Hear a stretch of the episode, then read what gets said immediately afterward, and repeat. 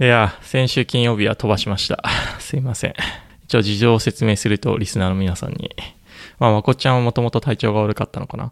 あの、アレルギーで死んでました。そうだよね。ああ、今年はね、花粉症がね、全然ちゃんとで、あの、先々週寄せ見てに行った時ちょっとやばかったけど、あの、そんな悪化しなくって、今年はあの、日本に帰ってないから、まだ、あの、本当にくしゃみ連発するみたいな状態がまだ全然出てない。羨ましいなうん、フロネーズっていうね、まあ、ストレステロイド系の鼻に噴霧する薬使ってるんだけど、これがかなり効いてます。あの、鼻にシュッて入れるやつうん。ネザルスプレイ。で、僕は先週金曜日、あ、木曜日にファイザーの2回目を打って、で、1回目は腕が腫れる、腫れるっていうかちょっと重いなぐらいだったんだけど、2回目は、あの、普通に 副反応が起きて、そう、木曜日の夜な、夜にすごい寒くなって、震え出して、うん。本当に、あの、ガク、ガクガク震えた。本当に。やばいやばい、震えが全然止まんなくて、フリース着て、冬、冬冬用の布団かぶって、で、次の日まで過ごして、でもなんか、木曜日で、で、次の日はミーティングあんまり入れてなかったのよ。うんうん。もうなんか、なんかあるかもしれないし、結構周りの友達を聞くと、1回目で副反応が出る友達もいるけど、2回目の副反応と出る友達もいるから、まあなんかいろんな人から、いや、次の日はあの軽めにしといた方がいいよって言われて、うんうん。ミーティングがあんまり入れてなかったんだけど、やっぱり案の定ちょっときつくって、 休みを取り。で、夕方ぐらい熱測ったら熱があった。37度6分とか。微熱だね。うん、金曜日の夜も早く布団に入って、もうほんと、なんだろう、風邪の時みたいな感じもうひたすら寝るしかない。だからもう布団かぶってひたすら寝る。で、金曜日は結構ね、体の節々が痛かった。へで風邪のなんか病み上がりみたいな感じだと結構ちょっと重いなとか頭痛いなみたいなのあるけど、それが続いてて、でまあ、土曜日本当にもう朝まで泥のように寝て、 そうしたらあ体調良くなって、まあその節の痛みだったりとか、頭の重さだったりとかも取れて、土曜日は普通だっえ。うん。た。うん。いや、でもファイザーの CEO がさ、 なんか3回目が必要になるかもしれないとか、まあこれから毎年、うん。打打ち続けなきゃいけないみたいな、うん。そのパンデミックと一時的なものじゃなくて、そのインフルエンザみたいな感じになるって言ってるから、 まあさっきもこの 録音始まる前に話したけど、改良してほしい。 もしも打たなきゃいけないんだったらずっと。結構きついよ。でも、2回目でなって、次の3回目はもうならないんじゃないのプラスアルファだから。ああ、そう願いたい。つ強い公敵ができたんでしょこれで。2回目で。うん、できた。はず。まあよくわかんないけど、まあそう願いたいよね。あの、インフルも、願いたい。インフルもなんかそんなに反応しないよ ね。インフルも、あの、上腕、腕に打つから、結構重たくなるけどさ、腫れるぐらいでさ、腫れるっていうか、ちょっとだるいなって感じが出るぐらいで、そんなこう、ね、風邪の症状が出たりとかさ出ないもんね。そこまではあんまりないから、あできれば改良してほしいなと。 まあ、わがままですけどね。まあまあ、でも打ちますよね。なんだかんだ言って、でも打ちますよね。そうだね。なんか、その、ジョンソンジョンソンは、ボルティモアの工場の問題に続き、なんか決戦ができた人たちが数名いて。 6人。うん、6人か。で、そのうち1人は亡くなっちゃったのかな。 6ミリオン中6人。ということで、今、使用停止になってるよね。なってるね。だから今は完全にモデルナ、ファイザ mRNA 系の大活躍ですね。ー。そうですね。アストラゼネカとか使えてないからね。だから、お、面白いよね。その、mRNA 系は、血栓の問題がなかったんだけど、うんあの、アストラゼネカもジョンソン・ジョンソンも mRNA 系じゃないんだよね。で、なんかうん、コロナウイルスと、なんかアデノ、他のなんか、あの、ウイルスくっつけてやってる、普通、通常のなんか、ワクチンの作り方でやってるらしくて、で、それは両方とも血栓の問題ができたっていうのはなんか面白いよね、やっぱり。うん。いや、まあね、緊急承認ですからね。まあでも確率的にはすごい低いんだろうから、まあそれを、まあ倫理の問題だな。うんだからなんかアメリカの、あの、言いたい人たちはさ、うん。ジョンソン・ジョンソンで血栓になる確率と、うん。ココロナになって血栓になる確率って、コロナになって血栓になる確率の方がなんか100倍多いんだよね。うん。だから、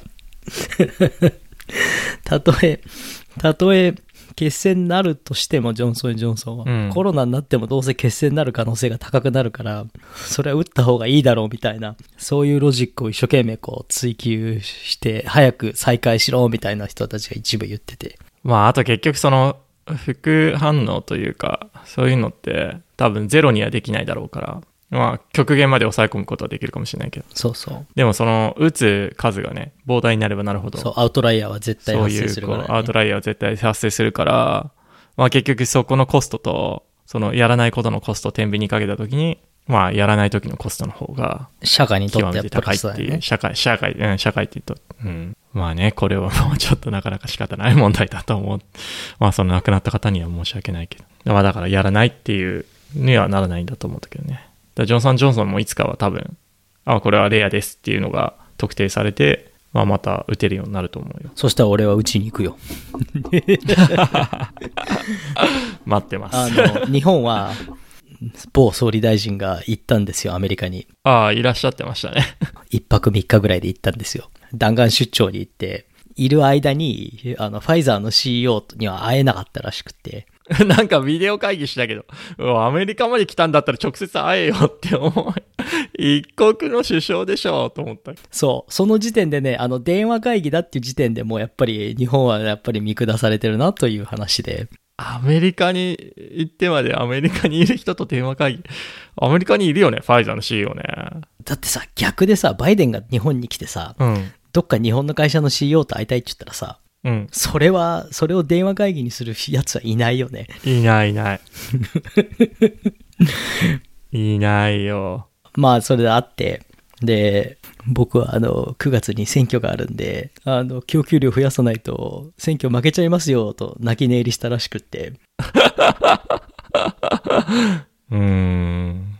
いやー、すべてが遅いそれね。で、本追加で50ミリオンドースを9月までにって約束してもらったらしいよ。でもさ、50ミリオンドース5000万回分なんかそもそもだって高齢者に必要なのが7600万回分なのかな確か高齢者65歳以上の人口が2000何百万人いて、かける2だから、えっと、5 5600万とか、あ、じゃ3000万人ぐらいいるから、まあ6000万ドースぐらい必要で。で、そこ、そもそもそれが全然足りてないらしく、プラスそれに医療関係者うん。いや、フロントラインワーカーズ。それも足すと、もう圧倒的にないらしい。 だから5000万でう高齢者打っても全部足りないだろうね。もともと9000万ぐらいあったらしいよ、数的あ、にそうは、なんだ。ファイザーからう。うんん。で、それに追加で5000万で、でそれで一応、なんか、あの、18歳以上のうん人。口をカバーできるっていうロジックらしいよ。なん、なんよくわからないけど。なるほどね。でも今問題は、その、9月までに物が届いてもお前らどうやって注射打つんだっていう話で。確かに。オペレーションか。なんだっけな、どっかの東京の区が発表してたけど、うん。東京ってほら23区あるじゃんある。 だいたい人口が15ミリオンぐらいなんだよね、東京って。だから、まあ、70万人か80万人ぐらい単純に平均取ればいるんだよね、一つの区に。でその1の区で接種の場所が、確か5箇所か6箇所しかないらしいんだよね。で、一箇所で10万人、あ、10万人打つってこと。そうそうそう。一箇所で10万人ぐらい接種しなきゃいけないっていう計算になって。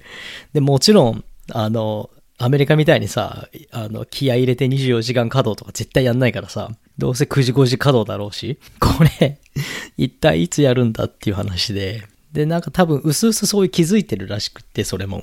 で、あのあ、で、な、なんでその、いっぱい、そういう、接種するところは増えないかっていうと、日本のなんか、うん。法律上で医者と看護婦さんしか打っちゃいけないんだって。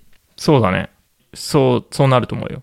多分こっちもそうだよ。うん。あ、でも、そっちはさ、なんか救急車の人とかさ、なんかそういういろいろ広がってるらしいんあだよあ、ね。ああ、うん。だから日本は本当に、あの、 いあのちゃんと医学勉強した人が打たなきゃいけないっていうルールか法律かなんかがあって、で、その人がいないんだって、要は。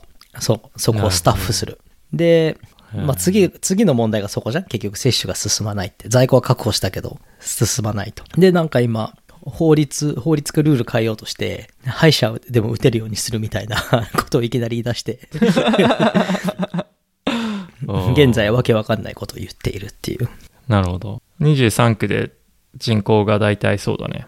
えっ、と、1000万人ぐらいいるのかな。900万、960万人だから。まあ大体一一つの区で40万人。で、確かに5箇所しかなかったら1箇所で8万人打たなきゃいけない。そう、そ んなの、なん、なん、何ヶ月かかるんだって話じゃん。 8万人でしょだ、一人5分かかるとしても さ、気が遠い話じゃん。一人5分と私40万分 ?40 万分って割る60で。 666時間。 まあ、パラレル、パラレルにしなきゃいけないよね。うん、本当年内できないよね。どうか、どうロジック組んでも年内組できないよねって。うん。おうなまあね、今すぐワクチンが届くんだったら、年内に完了できるけどね。またやべえんじゃねって話で、そう、多分全然進まない。昨日見たけど、今日本はうんもう2ヶ月近く打ってんだけど、2ヶ月で1.4ミリオン、あの、人しか打ってない。おお。 バイデンは2ヶ月で1億だからね。 1, 1億っていうかすごいでしょだって1日3ミリオンとかでしょに ?US って。ああ、そう、だから、もうすでに打った人の数が2億、ん同数で言ったら2億いってんのかなへ見てみよう。ちゃんとファクトに基づいて。え。で、こういういい時はさ、ファクトがすぐ見つかるんだよね。そそこらそうな中んですにねみんな言うから。トータルが、今、アットリスト1ドースが1億3300万。すごいね。だから、うん、バイデンがインオーギュレートして、えーで、インオーギュレートしてるのが1月うん。まあだからまあ、賞味3ヶ月半。そうだね。さんまあ、4ヶ月、4ヶ月ぐらいでやったとしたら、30、1ヶ月30ミリオンやってきたんだよね。 1ヶ月30ミリオン。だから、日本が今、1ヶ月に、ん ?2 ヶ月半で200万しか売ってないんだったら、1ヶ月あたりだいたい100万だかまあら。 1.4ミリオンならもっと少ないけど、そうそう。 最悪だよ。そうですね。もう、オーダーオブマグニチュードってやつですね。あの、ネットでは、要は、この国は、その65以上の人をワクチン打てばいいだけだと思ってるっていうふうにみんな書き込み始めたんだよね。うん。 考えてねえだとそうそう、その下の人たちはどうせさ、あの軽症で済む人たちが多いわけじゃん。で、65歳以上の人が、その重症者になって、ICU とかのベッドの数とかさ、そっちに問題になってくるわけじゃん。だから、あの、やる、そもそもやる気ねえんじゃねえかっていう話になり、その、それ、それだけでいいんじゃねえかっていうふうに、いやあの、い逆になんかネットに書いてた。あのだから、まあ、なるほどい意味はわかるよね。そのもし本当にそういう戦略だったら。確かに。あ、ごめん、さっきのデータちょっと間違ってて、アメリカはね、もう2億回打ってる。2億、えっ、と、もうすでに2回以上打った人が8600万人いて、は85ミリオンもいるのそう。すごいね。僕、僕、そのうちの一人です。で、えっ、と、少なくとも1回打った人が1億3300日万。本の人口じゃん、それ。うん。だからトータルするともう2億1300すごいな。で1回打っただけでも、まあ2週間経てば、モデルナ、ファイザーは、モデルナとファイザーのワクチンは確か85%か90%ぐらいの、えー、と感染阻止率だから。じゃあもう1回打っただけでもう、ほぼ、だから人口の半分だよね、アメリカの。もう1回打ったことある人って。そうだね。まあ多分これには、どうだろう。1回もうコロナはかかった人も入ってんのかなすごい打ってね。るんだとすると、もう結構、 ヘルドイミュニティに近いんじゃないですか。近いね。だって70%でしょ、ハードイミュニティって。うん。いやー、恐るべしアメリカのロジスティックパワーだよね。うん。やるって決まった時の。あれがすごいですね。ちなみに昨日、コロナの話ちょっと変えると、昨日はまたちょっと大きなことが、えっと、ジョージ・フロイドの判決はいはいはいはい。あのうん。陪審員の。あ、それみんなもう固唾を飲んで、 いつ発表、いつ発表ってみんな言ってて、結果的に陪審員は、そのジョージ・フロイドを殺しちゃった警察官いるんだけど、デリック・ショーバンはギルティだってなって。まあ当たり前だよねなんだけど、 当たり前の判決にこうみんなが固唾を飲んで見守らなきゃいけないっていうのはちょっと複雑だった。いや、なんかさ、あれって当たり前じゃないんでしょ今回、はじ、もうほぼ、要は多分当たり前じゃないんだよ。今までは、だから、まあ、警察は守られてたから。警察官がギルティになったことってありえなかったんでしょだからなんかみんなそれを見守って、あれが多分ギルティじゃなかったらそこで暴動が起きてたわけでしょ、もう。そう。だから、だからミニアポリスとかなんか、お店も結構閉まってて、ああ。あの、また、ボーデットアップしてたっていう風に聞いてる。ツイッターを読んでるとさ、タイムライン読んでると、うんその朝はアップアップルでニュースで、ガーッとアップルのニュースが あって、で、一瞬でひっくり返ったんだよね、そのジョージ・フロイドの時間だった一瞬に。でもそこから2時間ぐらいずっともうジョージ・フロイドのツイッターネタばっかりで、いやー、でもね、 まあ、アップルはね、一部の人たちは盛り上がるけどね。そうそう。ジョシュ・ロイドはね、もうこれアメリカ全体の問題なんそうでそこれアップルを買う人も買わない人たちもやっぱりみんな、う。しかもさ、すごい気にしていたから。ど悪い方にこけたらさ、暴動になるわけでしょ、もう。うん、いやー、あれはすごかったよ、本当に。いやー、今回だからその件で陪審員になった人たちはやっぱりプレッシャーあったよね。プレッシャーだよ。プレッシャーだよ。だって、彼らの手に委ねられてたから。なんか一人一人、その、裁判官が、あの、判決、だ、要は、ジュリーの判決判決というか、ジュリーのジャッジを聞くときに、えっと、みんなに、こう、宣誓させるんだよね。これ正しいか、正しいか、つって。 みんな、イエス、イエス、イエス、イエス。まあ、もちろん名前を呼ばれない。ジュリーの番号で呼ばれるんだけど。いや、緊張。いやー、しかもあれ多分さ、いや、あの、手挙げてやれるもんじゃないじゃん、ジュリーって。あ、いきなり届くからね。 お前、お前来いよ、つって。荷が重い。まあ僕はグリーンカードだから、その、陪審員の義務はないんだけど、アメリカのパスポート持ってる人たちはね、やんなきゃいけないから。そうです。うん。 みんな結構休み取るもんね、それで。 おい、いきなり、 ジュリーデューティーの通知が来たから。あ、あれってさ、会社側もさ、休ませてあげなきゃいけないんでしょそうでしょだって国民の義務だからね。そうそうそう。結構問題になるんでしょあれ休むなんて言うと。うん、なると思う。すごいよね。だって国はこうしろって言ってんのに、会社がダメって言ったら、国の方がね、あの、ハイアラーキー的には上だから。で、なんかそれ、それとは別で、そのやっぱり、ある意味そのアメリカのさ、民主主義の一環じゃん、それって。裁判があって、その、自分と同等な国民に判判決されるみたいな。だから、その、そもそも、そういうジャジュリー・ドゥーティーをやらない人は、あの、そもそもそのアメリカの民主主義に対して、こう、ダメージを与えてるみたいな、そこまでなんか話が広がるらしくって、ええあれは絶対、あの、止めちゃいけないらしいよ。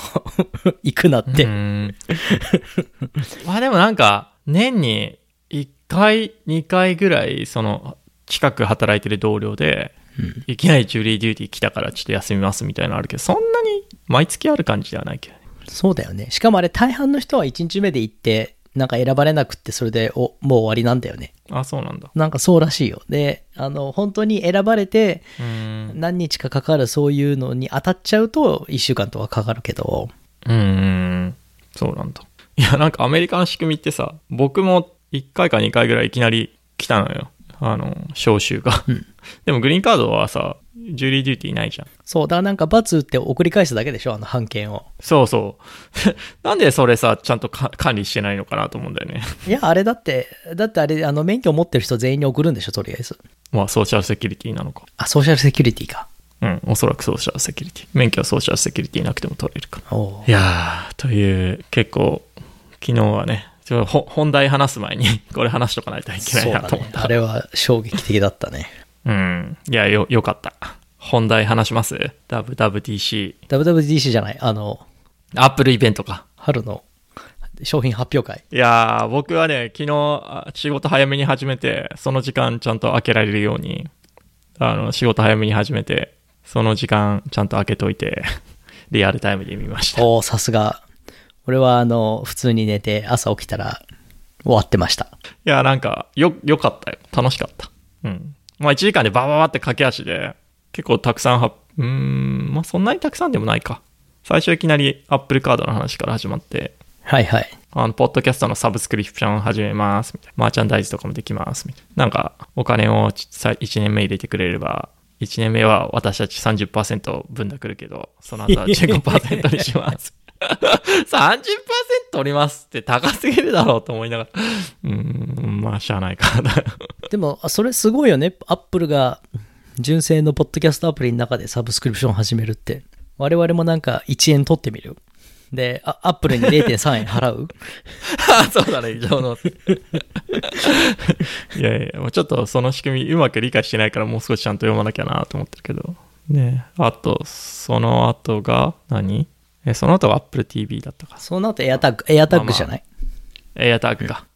あ、だからお面白かった。面白かった。えっ、と、ど、どう、どうですかいやー、あのね、今日、あの、見逃し配信で見たんだけど、で、一日中もいろいろ、いろんなことをいろんな人に言って、結構俺マイノリティだっていうことが分かったんだけど、これ大したイベントじゃなかったって思うんだよね。あ、本当にうん。あ、まあ、うん、で、それどういう意味で内容的にうん。全部マイナーチェンジなんだよね。発表したものが。ああ、AR グラスがなかった。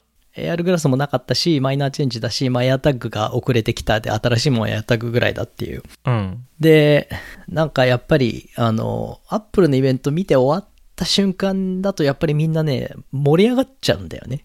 で、iPad すげえとかさ、iMac すげえとかさ、言ってるんだよね、みんな。はいはいだけど、よーく考えてみて、これマイナーチェンジで。まあ確かに、新しい車種が発表されたわけじゃない。そう。で、ただ、今日やったことに対しての、その、長期的なインパクトは結構大きいんじゃないかっていう話に今日なり、まあ、そこが、そのパチコメンテーターとしてはすごい面白かったっていう。だから、内容、うん発表した内容自体はそんな面白くないんだけど、発表した内容に対しての今後のインパクトがでかいんじゃないかっていうのがうん面白いと思った。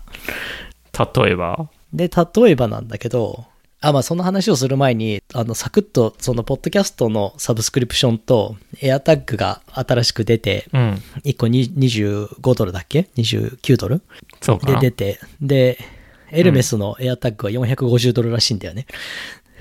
たっ け。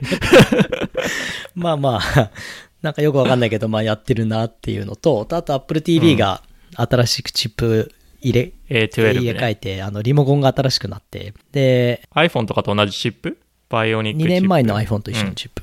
だから、iPhoneXS かなうん。まあだから、早いけど、もう2年前のチップで。で、あの、一番大きいのは、あの、 あの、新しいリモコンを単品で買えるらしい。ああ、なんか、結構その、感度の高いタッチのついたリモコンなんで、ね。そう。あと、クリックウィールが iPod、iPod、初代の iPod みたいにクリックウィールがついてるらしくて、う。うーん。いろいろ細かなスクローリングが楽っていう。まあでもこれも、まあ気が向いたら、Apple Store に行ったついでに買えやいいかな、みたいな。 4K 対応。そうあのプリオーダーするわけでもなく でそのまあそのそこその辺はもう本当におまけレベルの発表なんだよねでで残る2つが iMac と iPad Pro なんだよね、うん iPad Pro はパチコメンテーターたちは今ちょっとだから魔法に今かかってて、うん。すごいと M1 が入って あのなんとかレティナディスプレイでなんなんじゃらかんちゃらって言ってなんかいろいろ言ってんだけどまあ実あれでしょ ?Mac Pro と同じディスプレイでしょそうそうそうそうそうそう。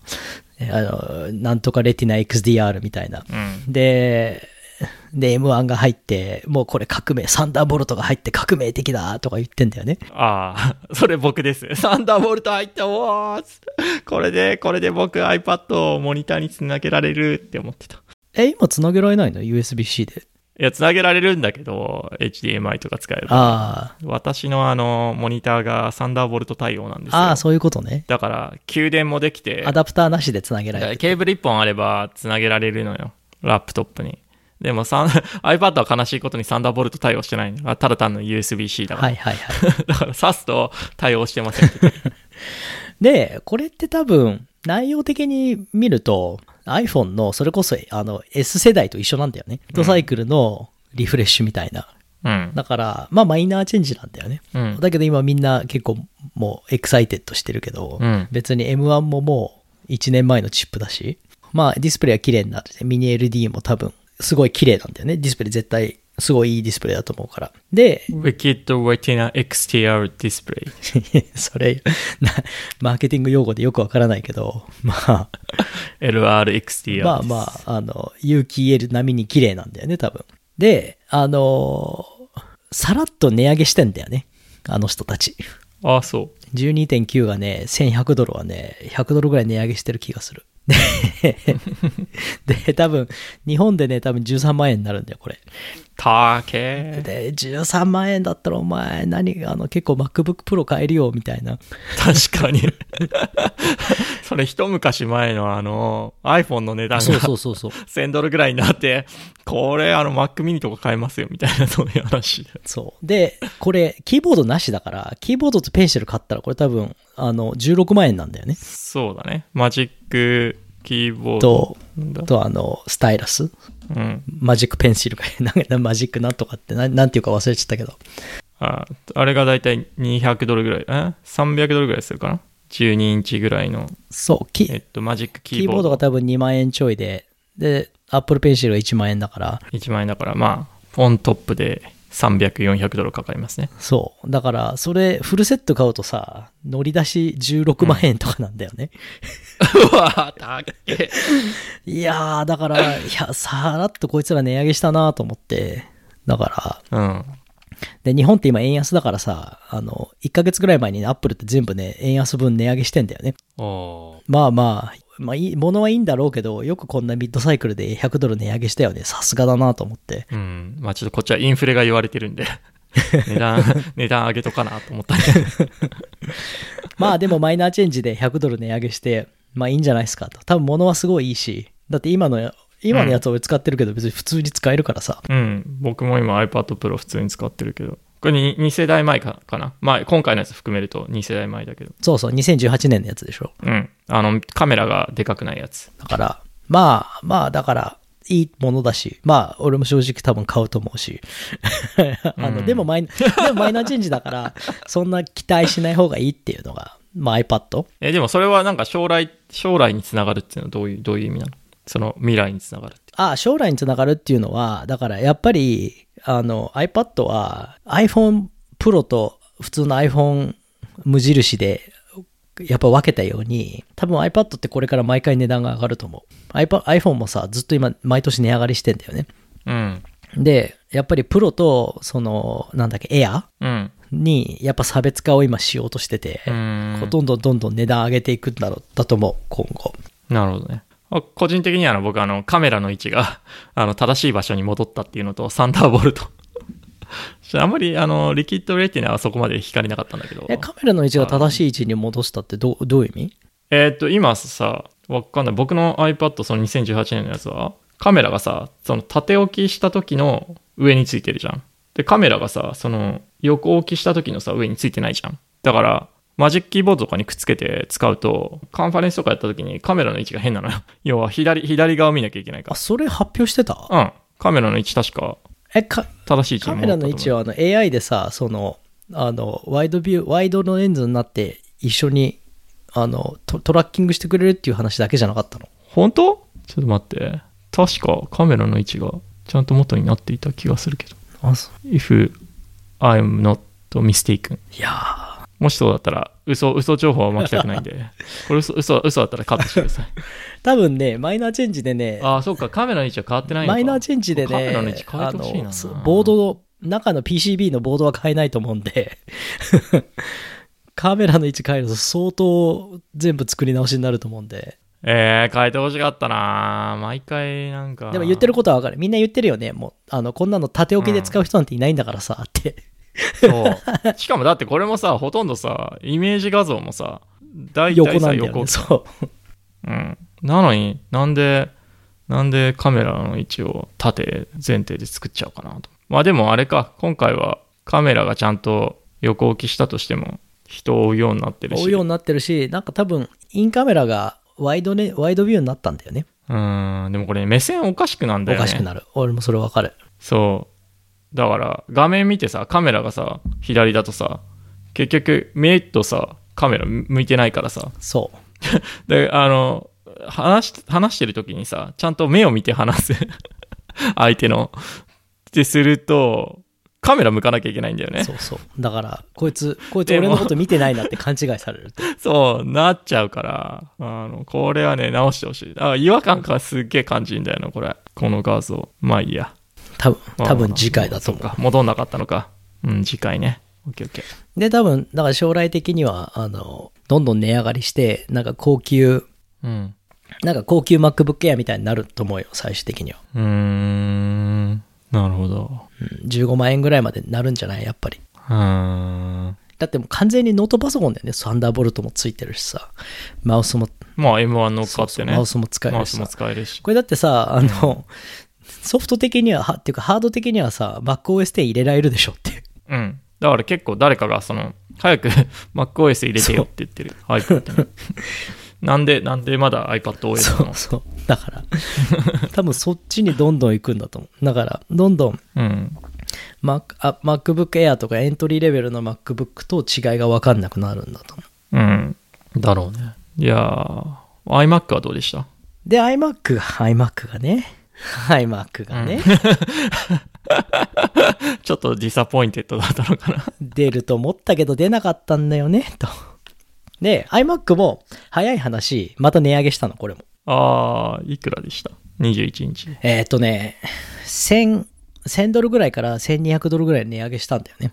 だから100ドルか200ドルぐらい値上げしてるの。一番安いモデルのやつで。うーん、なるほど。で、一番安いモデルって、いポートも少ないし、あの、イサネットのジャックもついてないから、普通にまともに使えるやつは1500ドルうなんで。だかん。らね、これ結構値上がりしてんの。下手したら1000ドルから1500ドルまで上げてるっていう。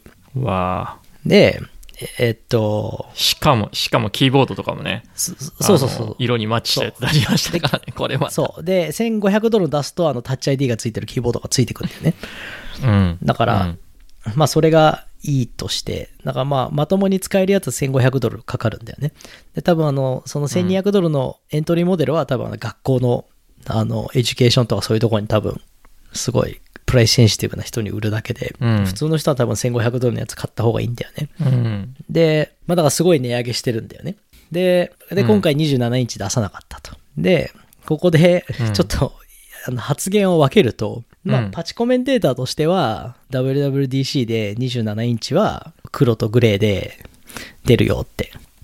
普通に何もなく、あの、この同じボディで、うん。ただちょっと、あの、ビッグライトで大きくしたやつが、こう、出るよって。うんで、WWDC で多分、あの、27インチと16インチの MacBook が、で、多うん分出るみたいな、そういう推測なんだよね。うん。今回、今回16インチと27インチの iMac が出なかったから。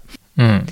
で、えーっと、ここからは、えーっと、信者が言ってることで、信者が言ってることは、ひょっとしたら27インチ出ないんじゃないかって、今日みんな言ってて。なんで で、もう iMac は今日出たやつでもう終わりだと。で、そうすると、今日出た iMac と Mac Pro の間にやっぱちょっとスペースが空くんだよね。その、か iMac Pro じゃないですその iMac Pro なのか Mac Pro Lite なのかわかんないけど、か。うん。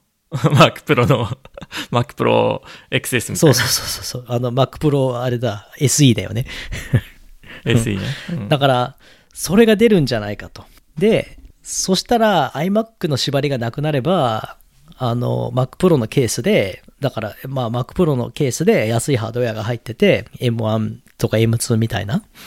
で、あーで、その、あの、高いモニターの廉価版も出て、そのエンエントリーレベルの、なんて言うんだろう、Mac Pro がプロフェッショナル向けだった、そのなんかプロシューマーとかよく言うじゃん、セグメント的に。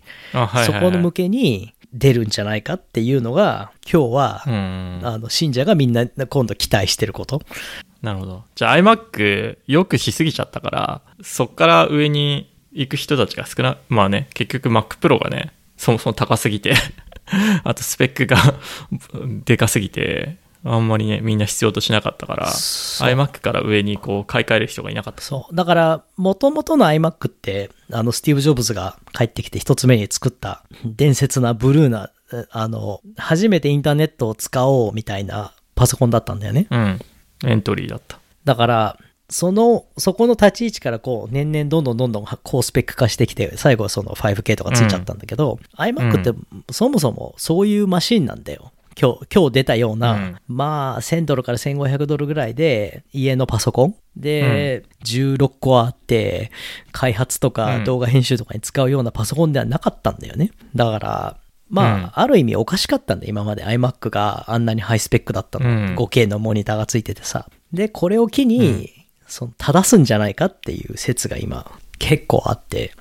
なるほどね。まあ、あのカラーラインナップもちょっと、あの、 1998年とか97年ぐらいそうそうそうそう。のあの思い出させるようなラインナップだし。 iMac をね、すごい思い出させた。で、動画もさ、あの、なんか円にさ、くるくる円にやってたじゃん。あれも昔の CM と全く一緒うんなあんだれよねも昔の CM と全く一緒だそねう。そううそう。んだから、あれに戻して、で、うん iMac と Mac Pro の間に、その、まあ、Mac Pro SE というか、それを一個作るんじゃないかと。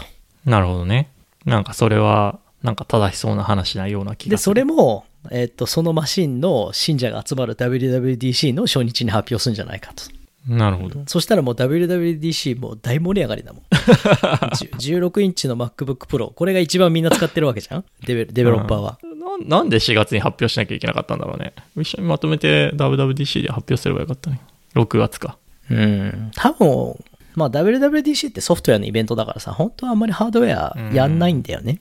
やんないか。だからマス、あ、デベロッパー向けじゃないから、そうそう。で、これはマス向けだから、うんうん。こうやって何もない時に、 あの、我々がネタに困ってたくらいだから、本 当ニュースが何もないあ時りがにとこうれをややるっていうのは、多分いいんだろうね。そっか。AR グラスのやつは WWDC のサイトのトップページに出てる画像がグラスにいろいろ映ってるやつだから、そう。今回のイベントは関係なかったね、もともと。関係なかった。なるほど。だからもう今みんな、その Mac Pro SE みたいのに期待して、うん。すごい、もう夢ですよ。 じゃあ今回は見送りですか。見送見送んないと多分、2ヶ月後に後悔する気がする。うん。そうだね。まあ2ヶ月だからね、それぐらい待ってもいいんじゃないかなと。まあで、あと今回のその iMac のスペックって、Mac mini と一緒なんだよね。うんだから。本当に欲しかったら Mac mini 買えばいいじゃんっていう。激安。そう。確かに。まあね、モニター買わなきゃいけないけどね。まあモニターと Mac mini とセットで買ったとしても1500ドルはいかないそから。う。う。うん。っだから、て考えると、で、ちゃんとまともな、まともっていうかその、ハイエンド向けの、まあ多分30万すると思うけど、うん。 30万するそのプロシューマー、プロスーマー向けの Mac Pro SE を2ヶ月後に期待すると。なるほど。そっか。僕は結構、あの、昨日、サンダーボルトが iPad に乗ったとか、 そういう話で結構盛り上がってたんだけど、プロ、プロパチコメンテーターの人たちの間では、そんなに盛り上がらなかったと。まああとはあの iPad Pro ってもともと、あの結構もうね、あの、いろいろリークされてたから、うん。まあね、だって、3月に出るとかって言われてたもんね、最初。そうそうそう。まあでも、なんていうの ?iPhone でもさ、XS とか S の年でも iPhone 買うからさ、やっぱりこれも買うよねって。うん。いやー。でも今回初めて僕は、あの、リアルタイムで、今まで仕事で忙しくてさ、リアルタイムで見ることなかったけど、今回はちょっと朝から気合い入れて早めに仕事始めて、もしやこの時間ブロックするぞっつって見たんだけど、まあやっぱ楽しいね。いや、祭りですよ。祭りだね。うん。あとエアタグのね、クリエイティブは良かったね。 面白かった。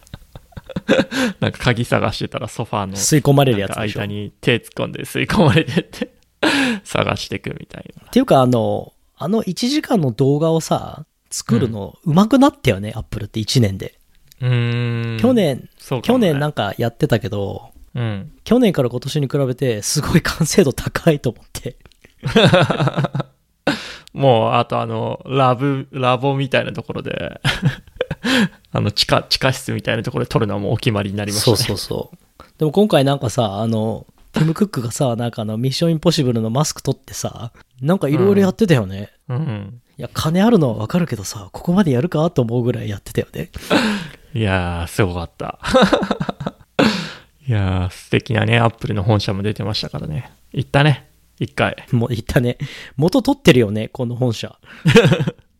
撮ってるのか。すごい元取ってるよ ね。超動画タイニービットだと思動うけど画に出てきまくるじゃん、なんか。うん。いやー、本当にね、使ってるえー建築資材とかもとても高価なものを使ってらっしゃいますし、とても綺麗ですよ。すごいよね。さすが、イケてる会社。 さすが、イケてる会社。まあ、ゴ午後のジョージ・フロイトのあれで、ガラッとこうトーン変わりましたけど、まあ、午前中の1時間、ちょっと休憩中盛り上がるにはとてもいいイベントでした。なあの、うん。 iPad 買うんだったらね、初日に買わないと多分これ、何ヶ月か待ちになると思うよ。そうだね。4月30かなそう。これ、だってみんな12インチ買うじゃん、多分。うん。え、これって何何インチとかあるの僕はて12インチと10 11インチがあってじゅあのミニ LED って12インチしかないのよ、うみんん、な多分12インチ買うんだよ今回 そうだろうね。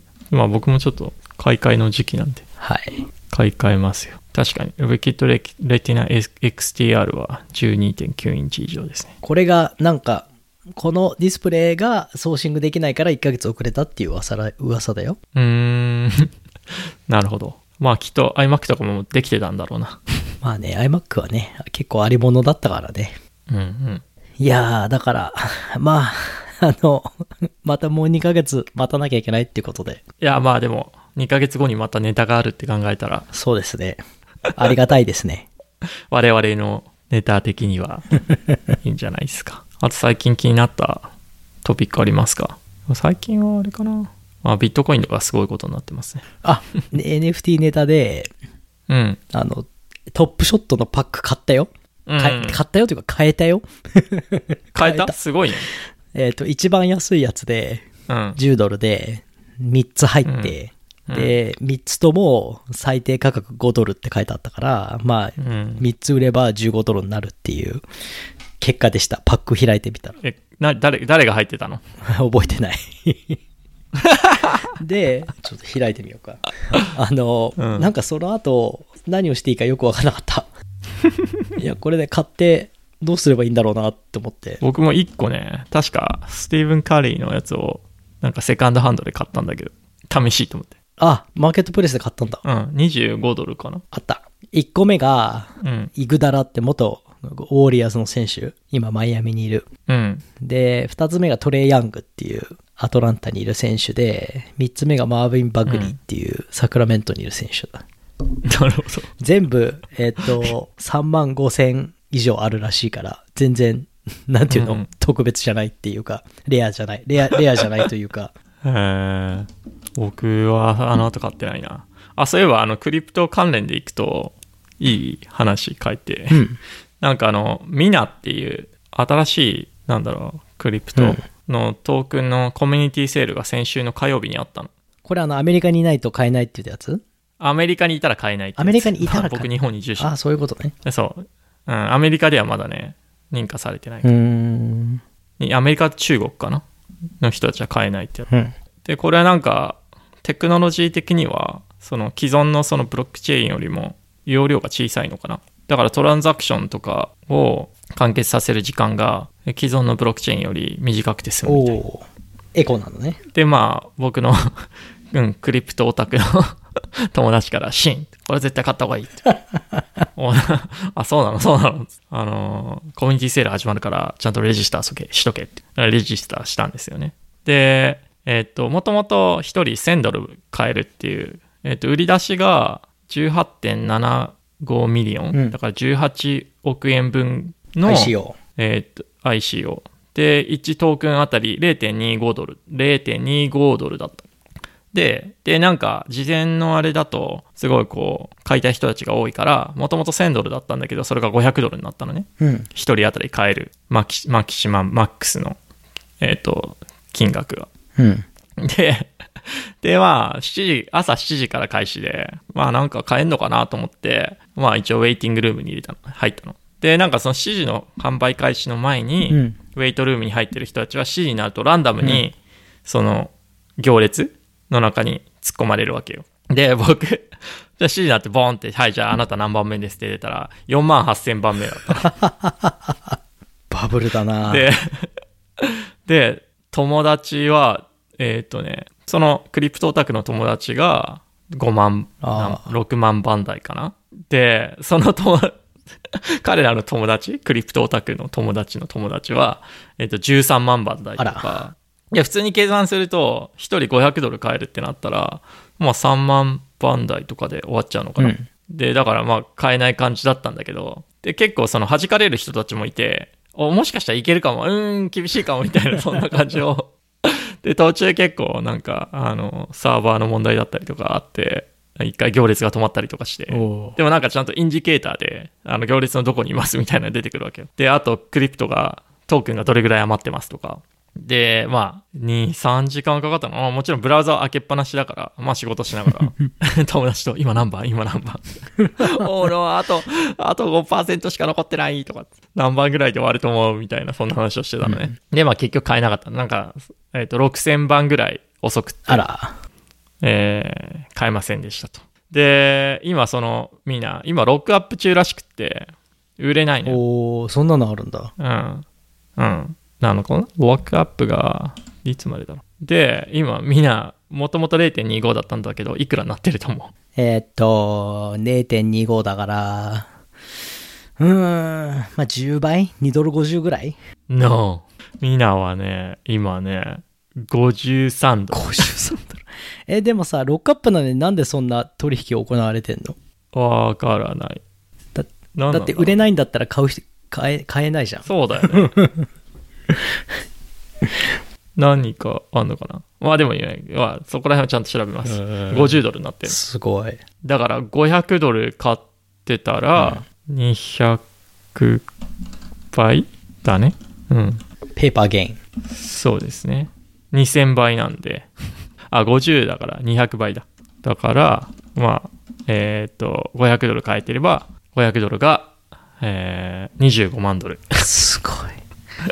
たった1週間で。すごいな。それ詐欺じゃないんだ。詐欺にしか聞こえないんだけ ど、アメリカと中国で買えないけど、って。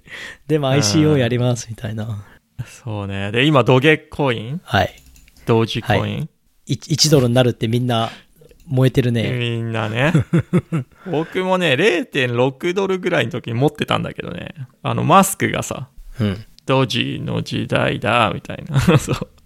おーそうか、ちょっと買ってみっかと思って買ってみたんだけど、まあちょっと家買うとかもあったし、うん、なんかこれなんか うさんくせえと思って、 売ったんだよね。で、昨日パッと見たら、0.3とかになって んの0.35とか。うん、なんかこう GME に近いものを感じた。いや、全部そうだよ、もう。投資じゃないもんね。うん、今だからそのなんだろう DeFi 的な感じで、うん。こうやっぱみんなが信じればそれがシステムになるそう。コミュニティの中で価値がつくって。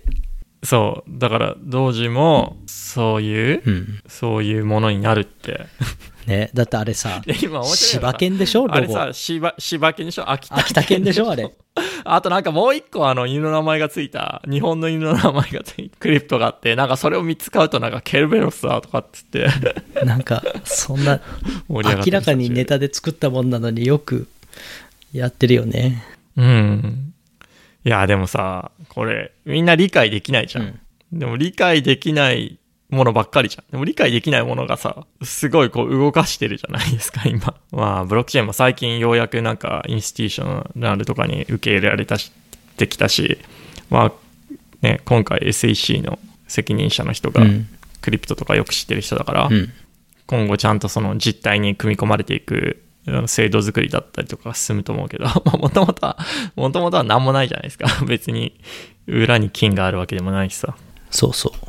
だからまあそれ分かんないっつって入っていかないと、ずっとなんか気づいた時に遅いみたいな。い や、面白いよ。 同時とか何も起こんないと思ったけど、ね、ほっとくとね、なるからね、分かんないよね。何が、いつ、どう動くか。なんか今、あの、効率がいいって言ってたじゃんその、ブロックチェーン、うんみんなのね。うん。うん。うんあの、全くし、よく、よく知らないんだけど、今なんかね、チアっていうのが流行ってて、うん。で、な、何かよく、本当よくわかんないんだけど、とりあえずね、ハードディスクの容量があれば、えっ、と、掘れるんだって。